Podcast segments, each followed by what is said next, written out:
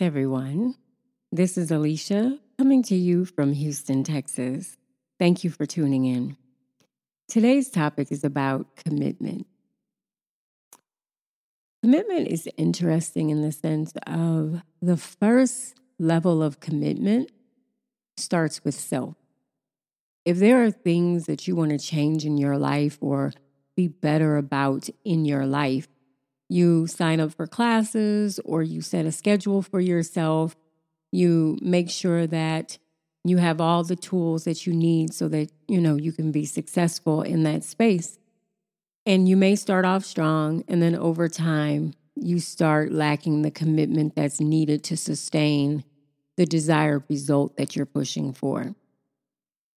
When we do this, it creates an energy of lack of commitment. Typically, when we are in relationships and people won't commit to us or they, you know, they lack commitment um, in the relationship, we do a projection outward. We want them to understand our value, our worth, and why they should be committed to us that we've invested the time, we've invested the energy, and we're not willing to walk away based off of that. The universe does not look at scenarios.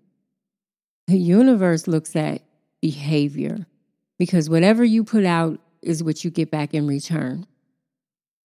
So, that first level of commitment with yourself once you are not in that agreement anymore, then things become misaligned because the universe can see that you're no longer putting out, so you won't get anything in. Looking at the behavior, the universe will not discriminate where you get lack of commitment that originated with you. Instead, what the universe will do is say, okay, well, you lack commitment, there will be a lack of commitment in return. So the moment that you look at your personal relationship and you wonder why this person will not commit to you, and you can count all of the reasons why they should be, the first thing that you really should do is take a step back and look at your own life and see where you are lacking commitment with yourself. When you do this, you can clean things up pretty quickly. You could stop projecting and you can say, you know what? I haven't held true to the contract that I gave to myself to work out every morning, to make sure that I'm eating healthy, to make sure that I'm getting adequate rest, to um, go to these classes that I signed up and paid for um, to really motivate myself each day. People respond to the energy that we have for ourselves. So you could be in a relationship with someone and all of a sudden they'll become disinterested. One of the reasons that people become disinterested is because maybe when they met you, you were in a strong commitment with yourself. Then once you got in a relationship, you forgot about yourself and started focusing more on them. But remember, one of the things that attracted them to you was how committed you were to begin with.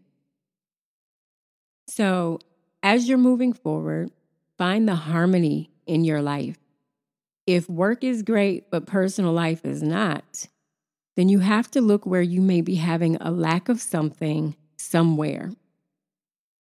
It could be commitment, integrity, um, responsibility. It could be several things.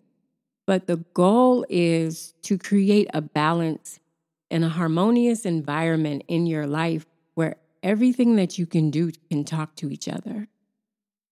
And once you master that, you'll have more meaningful relationships and you won't have to sell yourself to anyone as to why they should be committed to you.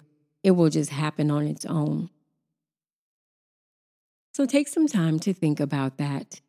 And in the meantime, remember take care of yourself and each other. Peace and progress.